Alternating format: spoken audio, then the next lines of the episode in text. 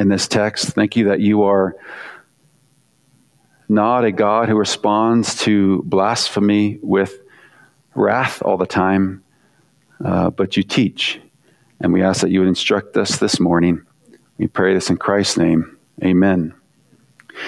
So, last time, uh, as we are walking our way through Exodus, we see Moses and Aaron go into the courtyard, really, of Pharaoh and tell Pharaoh, you need to let Israel go, right?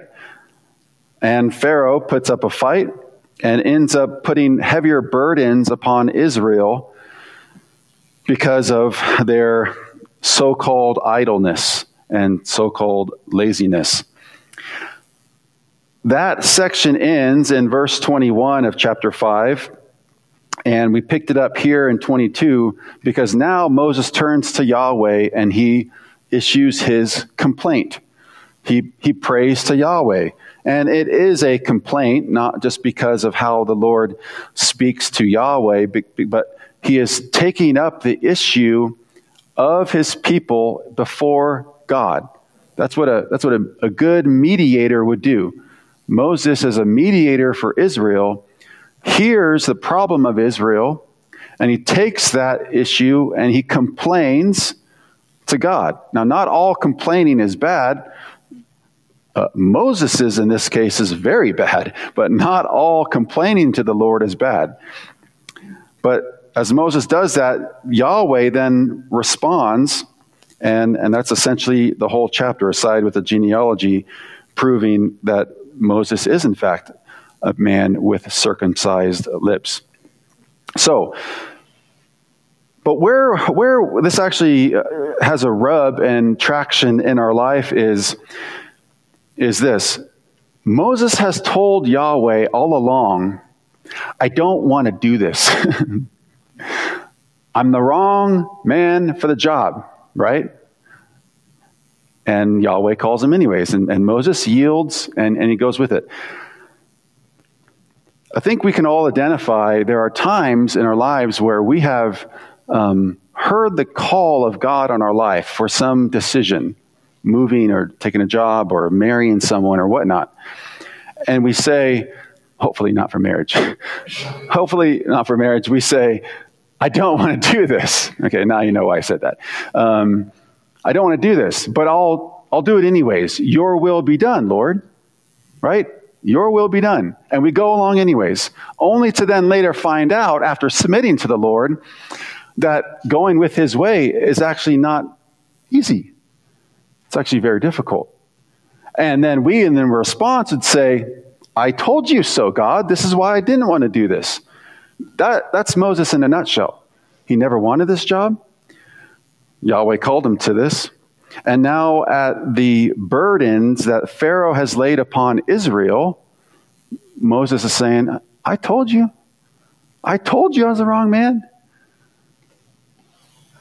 But what Moses does in questioning Yahweh is reveal that when we question God, the, the answers to our questions are found in God's plans his, his covenantal plans. That when we, when we come to the Lord and we, we express doubt, confusion, or simply question him and saying, You have done wrong, when we look at what God has done in the gospel, we realize, we realize all our questions are unfounded. And who God is in his character should, should never be questioned. We don't know the whole story. Uh, Moses might have thought this exodus would have been done by the weekend, and they can get out of there and move on with their lives. But we don't know everything. And Moses didn't know everything. But what we do see is questioning the Lord is solved by looking at how God covenants, covenants himself with others, us, and that's where all our answers are given. Maybe not in like specific detail on why this happened, why and when, but as the repeated phrase in here happens four times, I am Yahweh. That's the answer to the question Moses has. That's the answer to any question we have when we say, Why has this happened, Lord? Why have you done this to me? Why have you done evil? I don't get it. And the reply is, I am Yahweh. That communicates his, his faithfulness to care for his people and his trustworthiness. So we're gonna we're gonna walk through this here and and just kind of notice how Moses questions God, God responds, Moses responds with some more doubt. So first first off, my first point, frequently asked blasphemous questions. That's um, that's point one. So we all know frequently asked questions, facts, right?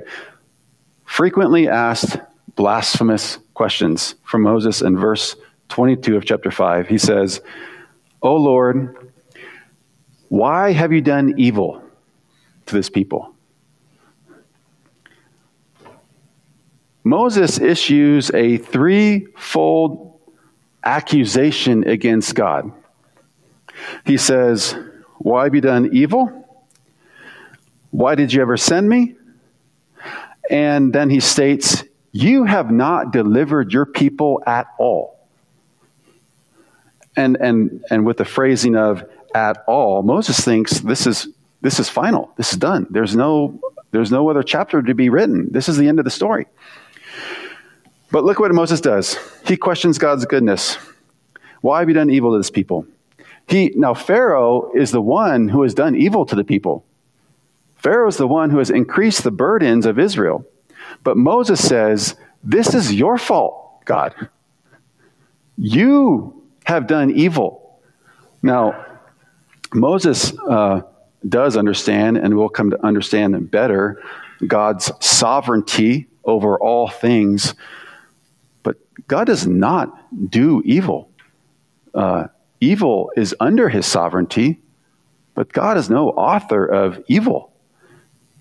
And because Moses doesn't know the Lord as well as he should, he, attri- he actually attributes this to God. He puts all the blame on Yahweh, none on the wicked, cruel despot Pharaoh. Secondly, he says,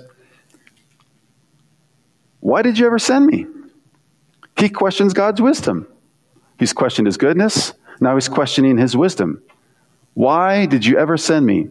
Classic, I told you so.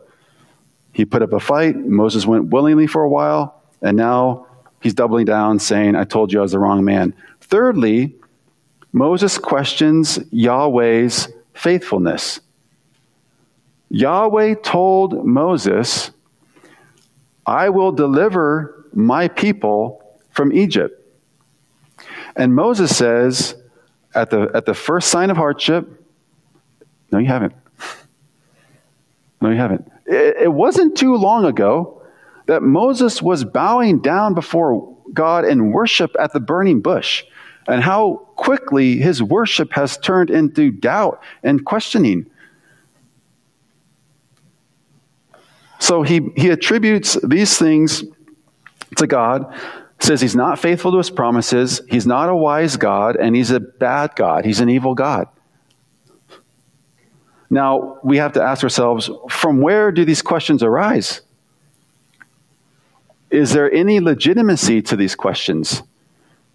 Well, we know they arose out of Moses, but they arose, one, because Moses had uh, unmet expectations. We've all had times where we expected something, large or small, we don't get it, and we become angry, sad, depressed, whatever it may be, right? Hope deferred makes the heart sick. That's what the Proverbs say. Moses' hope was deferred. He expected this, this grand salvation to occur in a relatively short time. He think he knew everything of God's plan. God didn't say, I'm telling you everything. He, in fact, told Moses, do these signs and wonders before him, but no, I am going to harden Pharaoh's heart. And after Round one, Moses is like, eh, let's panic, everybody. This is all going to pot. so he, he has unmet expectations. Okay, that's not That's not foreign, or that's not, uh, that's not new just to Moses. Any of us, anytime we have unmet expectations to the Lord, we respond in a like way. But secondly, he's forgetting God's character. Moses is forgetting who the Lord is. God doesn't do evil, he's incapable of doing evil. God is goodness. He only does goodness. God is wise. He only does wise things. He's incapable of doing foolish things.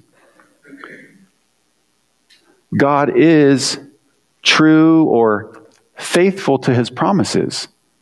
That's what he does. Who God is in himself is what he does. And in case we're wondering if this is putting God in a box, depending on how you classify that box, you put the label God on it, then yeah, God is incapable of being someone other than himself.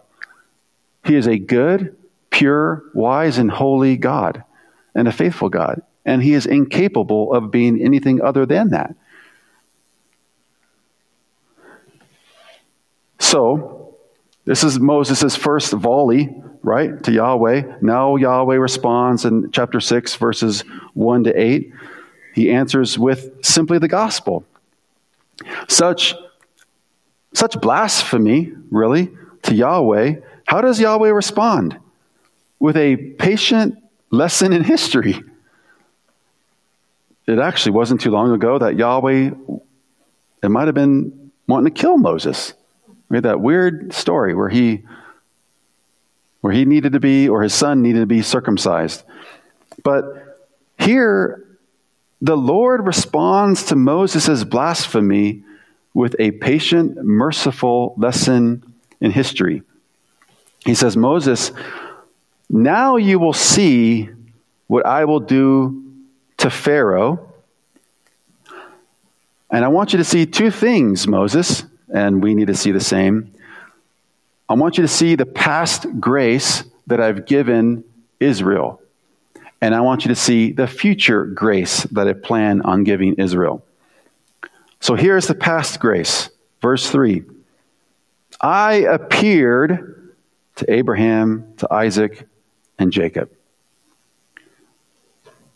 Yahweh called Abraham when Abraham was minding his pagan business in Ur of Chaldees.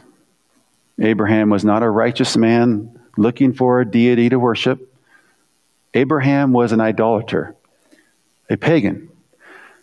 And he, Yahweh graciously appeared to Abraham and said, From you, old man, I'm going to make a new nation, really a new humanity. And through you, I will bring a blessing to the world. So appears to Abraham, Isaac, and Jacob, and he says, He appeared to them as God Almighty, but by my name, Yahweh, we mentioned this last time. I'm reading Yahweh instead of the Lord because we need to understand the personalization of this. By my name Yahweh, verse 3, I did not make myself known to them. Now, the, the patriarchs, Abraham, Isaac, and Jacob, they weren't completely ignorant to Yahweh as Yahweh. But they primarily knew him as God, God Almighty because he was the God who was going to take a 99 year old man, give him a son, and his also fairly old wife, and cause her to give birth. He was God Almighty. He had God, he had might over the womb. He was sovereign over barrenness and over a fairly very old man and woman. So he was God Almighty. Next, it, says, He established His covenant with them in verse 4 to give them the land of Canaan. Here's another past grace. He didn't, he didn't have to give a covenant to Abraham, Isaac, and Jacob. But he did establish a covenant with them on the basis of his own his own mercy. God mercifully chose Abraham to covenant with. Abraham did nothing, nothing to warm God's heart and say, here's, here's a worthwhile person I should covenant with. No. God mercifully established a covenant. And when he established the covenant to Abraham, he put all the obligations of the fulfillment of the covenant on himself. We could go back to Genesis 17. But when the Lord walked through and ratified this, walked through these animals, all divided up, all bloody, gory scene, and when he walked through and ratified that covenant, just Yahweh walked through. If Yahweh walked hand in hand with Abraham, the fulfillment of the covenant, namely land and a blessing and a future Messiah, that would be on both of them to make happen. But only Yahweh walked through. So all the covenantal obligations are on Yahweh to fulfill, not on Abraham. Another thing of grace that he did in the past. I have heard the groaning of the people of Israel, verse 5, whom the, whom the Egyptians hold as slaves. Yahweh has heard. He has heard. His ear has not become deaf to his people. And he, in verse 5, he has remembered his covenant. And as we have seen in the past, that remembering of the covenant isn't just, aha, I think I, I think I get it now, but a taking notice, a taking action. God will take action and hear his people's groanings and then perform wonderful works to get them out of slavery. This is all past grace. This is all past grace. And what Moses is being taught, what we are being taught, is trustworthiness of Yahweh. His trustworthiness is founded upon was he faithful to do what he said he was going to do? Namely, if I have problems in the present that cause me to question God, I need to look to the past to see if those are even valid questions. My present problems are answered when I look in the past grace of God. In the past, when he did not have to pick Abraham, when he did not have to establish a covenant, but yet he did these things. His faithfulness to his covenant in the past determines, oh, he will be faithful to me now. I don't have to make him prove it over and over again. He's already done that many, many times over again. So in the past, grace. Now, Yahweh says, I'm going to I'm going to tell you my future plans, my future grace plans for you. Moses, I am, the, uh, I am Yahweh, verse 6. I will bring you out from under the burdens of the Egyptians. I will do it. Yahweh says, I will do it. Secondly, he says, I will deliver you from slavery to them. I've made a promise to do that, and I will do it. Moses, saints, we live sandwiched in between the ratification and the initiation of a covenant and its fulfillment in the new heavens and new earth. And we live in the middle. And we have all the reason based on past promises and fulfillment of those promises to say, God will be as faithful today as he was then. And he'll be faithful in the future as he was then as well. So he, he, he promises these things. I will bring you out from under the burdens of Egypt. I will deliver you. Verse 8 I will bring you into the land that I swore to give to Abraham, Isaac, and Jacob. I will give it to you for possession. I will bring you out of one land of slavery into another land of freedom, and I will give it to you. You will not earn it. And he tells the Israelites in Deuteronomy, it is not because of your righteousness that you are now inheriting this land, but is the wickedness of the nations therein. it is not because of any righteousness that we have that God gives us anything. It is only the grace of God. But going back up to verse 7, I skipped over that on purpose.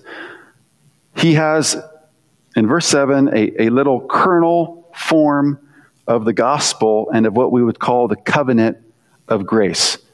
That God has made a covenant with his people, and it has been established and initiated and sustained by his grace.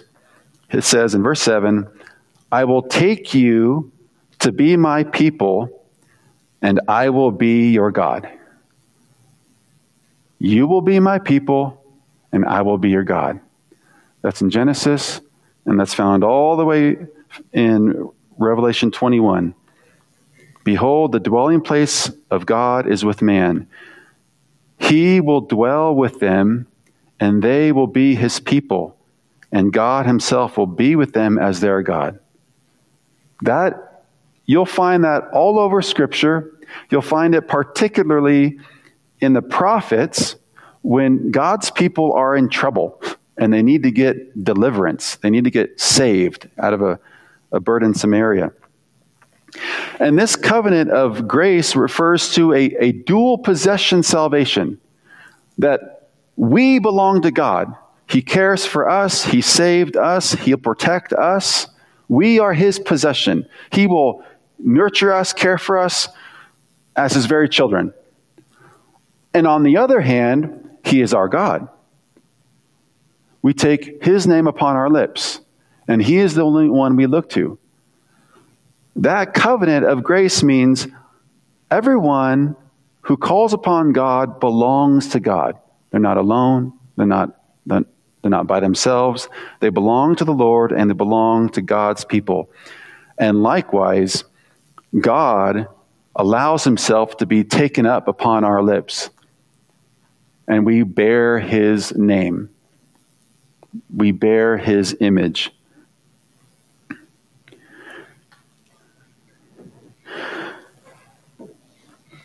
Um, Herm, Herman Bavinck has a quote on uh, the covenants, and he has he has a quote. I just want to read to you. Just it's so good in its succinctness for what is a covenant of grace.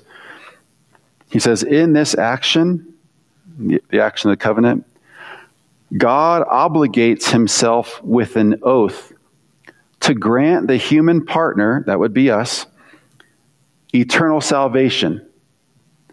Okay? In this action, God obligates. And if you're not certain if obligate is fair to put on God, he voluntarily obligates himself to take a people for himself and to pay for them and to take them as his own. He obligates himself with an oath to grant the human partner eternal salvation despite his apostasy and unfaithfulness. So God takes and makes a covenant with humans, us, despite our unfaithfulness and apostasy. But by the same token, the human partner on his part or her part is admonished and obligated to new obedience in such a way that if we sometimes, through weakness, fall into sins, we must not despair of God's mercy nor continue in sin, since we have an everlasting covenant of grace with God. The covenant of grace is unalterably grounded not in our virtues, not in our works, but in God's mercies. This is why it's a covenant of grace and not a covenant of merit. There is a covenant of works. So God says we can do this two ways, essentially. You can be you can be in peace, you can be at peace with me by your own works, by your own merit, or you could abandon that whole track and I will covenant with myself with you by my grace alone. And even when you are weak and uh, in your obedience and your failings and apostasy, I will still commit myself to you because I will uphold you. And this covenant, this is what God takes upon himself happily. He voluntarily does this. No one twists God's arm. He is Yahweh. He's free to do anything he wants. He could wipe out humanity from the fall, or he could or he could elect some and save them. He is completely free. Completely free. Nobody is Lord of Yahweh. He's completely free. Now you might say, well, I thought you said he obligated himself. Right. In his freedom, he obligates himself to do good without, without even needing to, having to.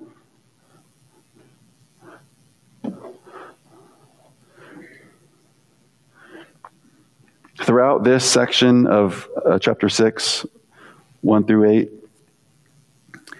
three times in verse 2, 6, and 8, he says, I am Yahweh. I am Yahweh. I am Yahweh.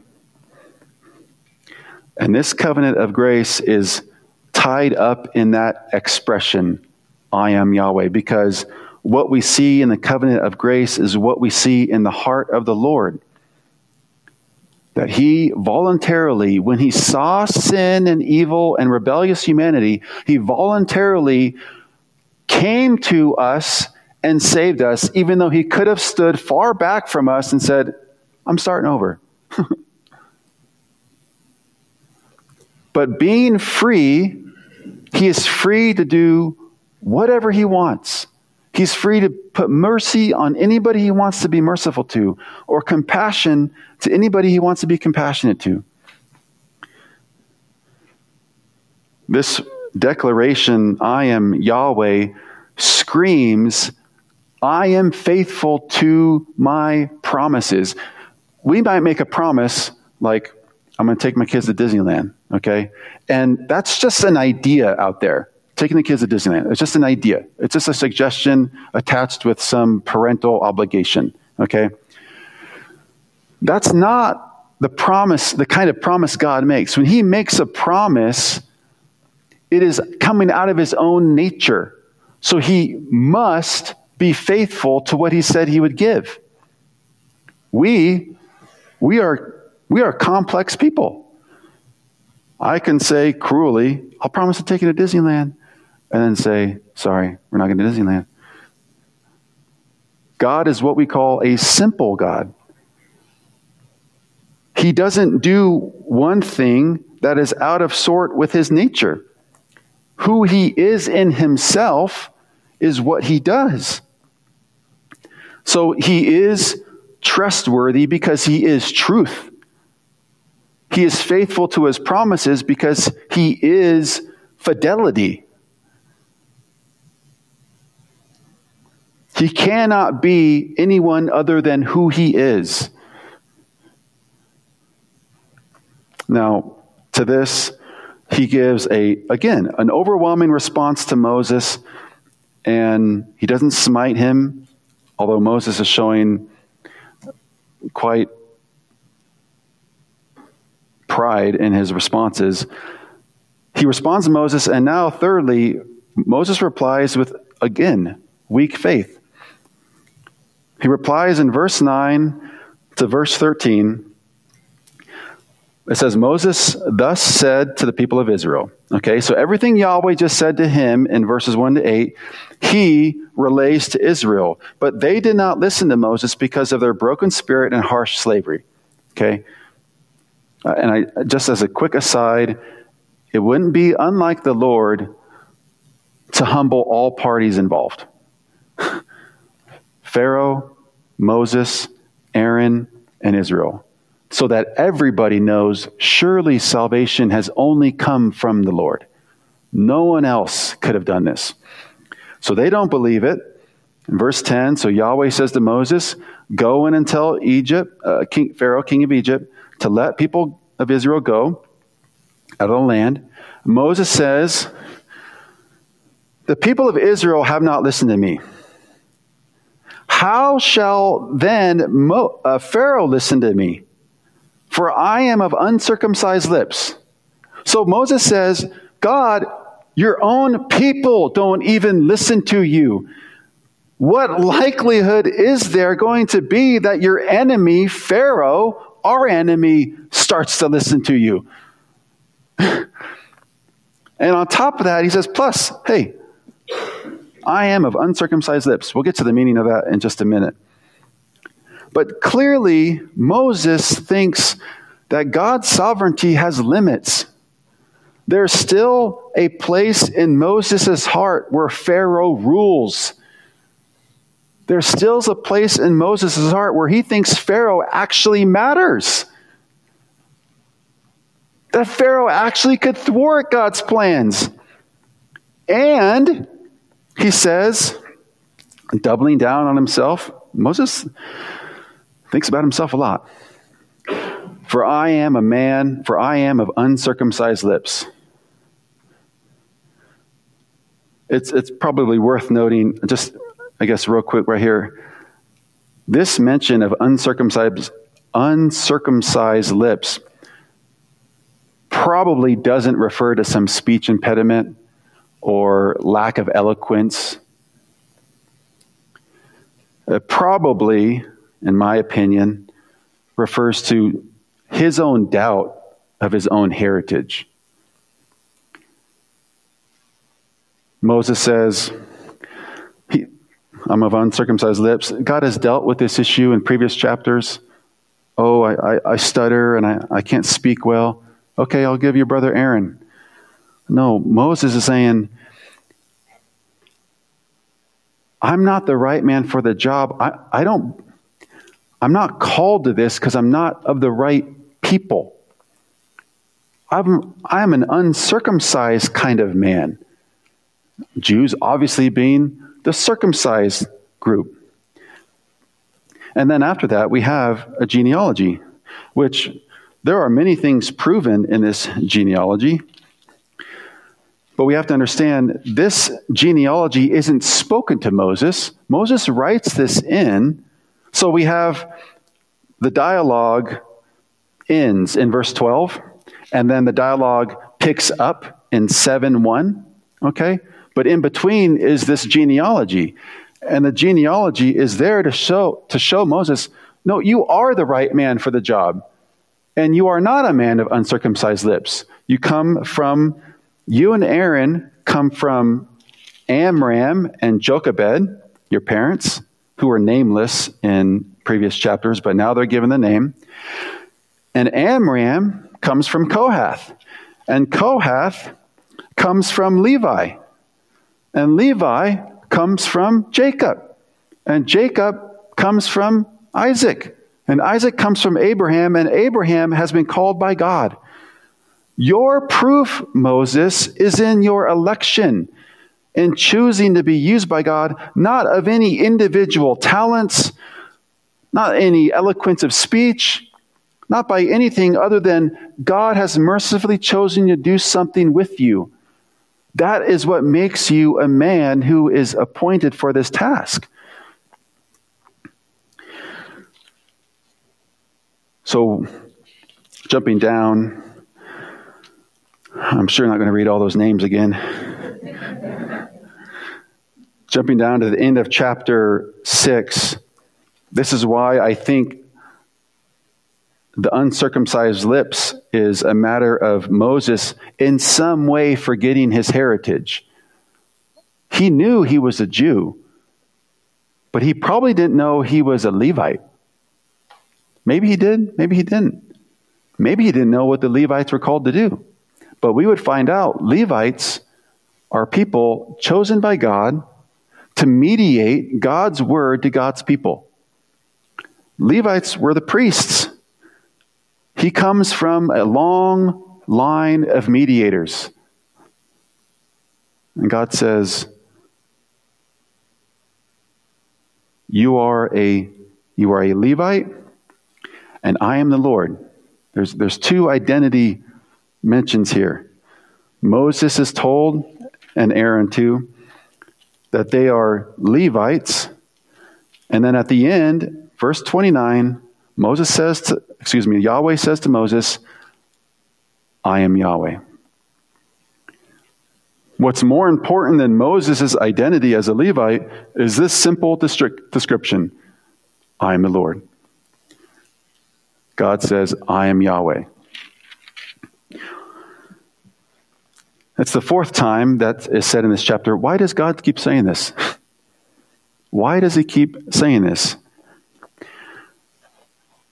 The inevitable question comes a little more obvious. Will the outcome of slavery and promises of freedom be, be dictated by Yahweh or someone else? Will be dictated by Yahweh or Pharaoh or Moses or who? On what person are the promises of liberation a burden to fulfill? What person covenanted and bound himself to another supremely weak party for their deliverance from bondage? As Moses, uh, as Yahweh says in this chapter four times, I am Yahweh, I am Yahweh, I am Yahweh, I am Yahweh. Hopefully, by the end of it, Moses and we understand all of this is writing upon Yahweh. Nobody else matters. Pharaoh doesn't matter a lick. He is but water in the hands of, a, of the God who will turn it wherever he wishes. Moses' so called excuses of speech impediments or wrong heritage or whatever it may be, that doesn't matter. The only thing that matters when we question God is who is Yahweh? On who did Yahweh decide to put the burden of saving people for himself? He did not put that burden on anyone else. He didn't put that burden on you. He didn't put that burden on me. He didn't put that burden on anybody. He put the burden squarely on himself. So we have this I am the Lord, I am the Lord, I am the Lord. Moses' blunders here, you can be sure that if you're questioning God, if you're questioning God, you are incidentally looking on him with human limits. And God is saying, I am God. There are no limits on me. I will do whatever I want. I am free, and in my freedom, I have constrained my love to you.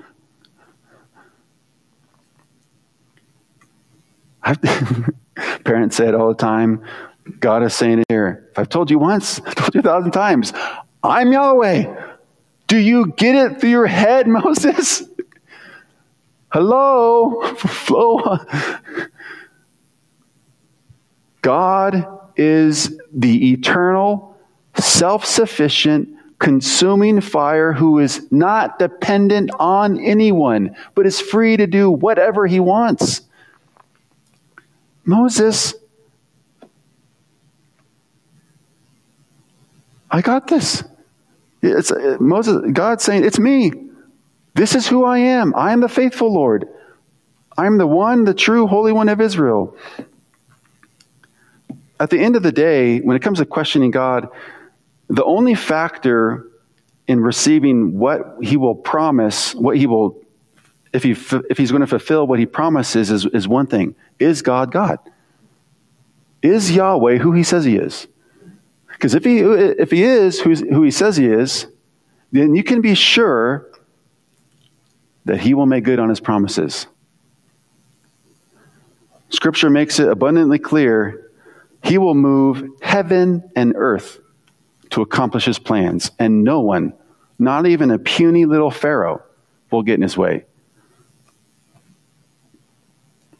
For I am Yahweh, your God, the Holy One of Israel, your Savior. I give Egypt as your ransom, Cush and Seba in exchange for you, because you are precious in my eyes and honored, and I love you. I give men in return for you, peoples in exchange for your life. Yahweh does move heaven and earth to accomplish his tasks, and no one will get in his way. And above all things, above Pharaoh, above that passage in Jeremiah, uh, Isaiah 43, the most significant thing he can show that he is committed to accomplishing his tasks is to send his son in human flesh to prove nothing Nothing will get in the way of God doing good to his people. We had a twofold problem. One, we have broken God's law and we face punishment for it. And two, God demands us to be righteous, but we can't work up for it. And in Christ, both of those are met. He, Christ takes our punishment upon himself. And two, the righteousness which God demands from us is given to us through Christ.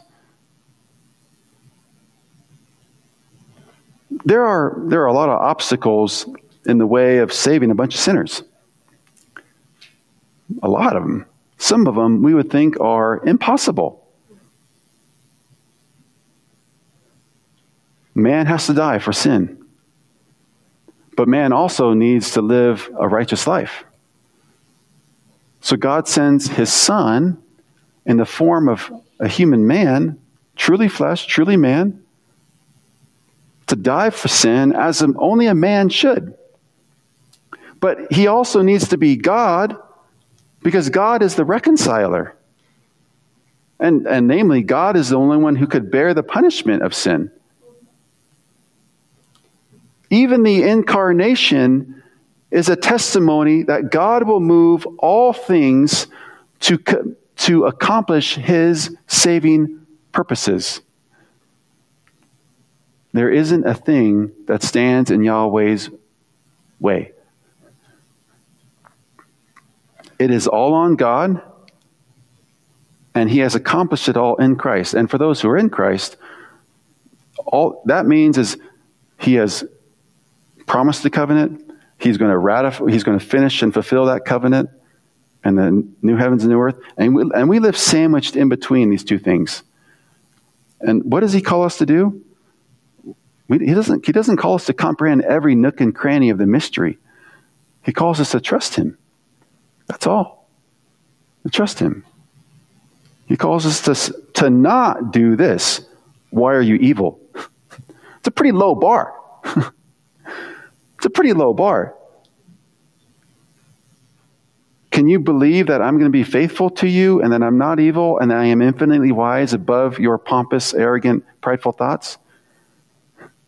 Yes. His, way, his ways are way above our ways. So here it is. This is when we question the Lord, our questions are most firmly solved by just remembering those four words in verse 2, 6, 8 and 29. I'm Yahweh. I'm Yahweh. He will do what he promises to do. If you're not in Christ, flee, flee, flee into Christ. If you're not in Christ today, repent, admit you have sinned, and call upon the Lord and be saved, and He will wonderfully take you in. Because just as sure as he is going to save his people, so certain is he will punish those who are against his people. Let's pray.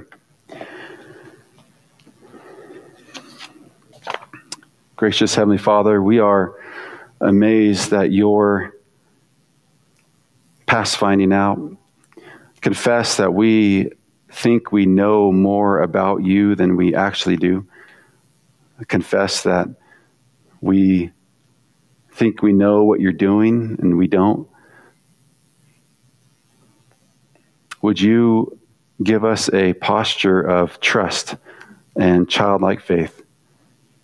That when problems are swirling, expectations aren't met, affliction comes from the left and right, our simple response would be, Who is the Lord? You are a faithful Lord, a trustworthy Lord. You are a, a near Lord. Thank you that you've given us your Son as a sacrifice for sin. Thank you that you give us your Spirit as a, as a down payment of this covenant. That more Spirit, more fellowship and communion with you, Lord, will be had in the future.